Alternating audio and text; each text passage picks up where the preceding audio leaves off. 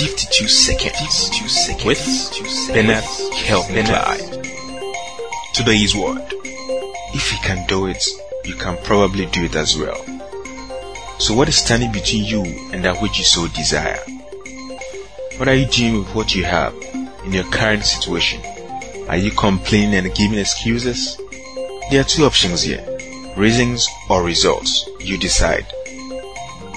In every situation you may find yourself in, other people have been in the same circumstance before and perhaps might have even had a worse state than yours. Yet in this, many have overcome surpassing odds to achieve great heights in life. You too can do something about your current state. It's about time you stop telling yourself you're not smart enough and that you don't have what it takes. Excuse your excuses and work on your dreams. It's possible.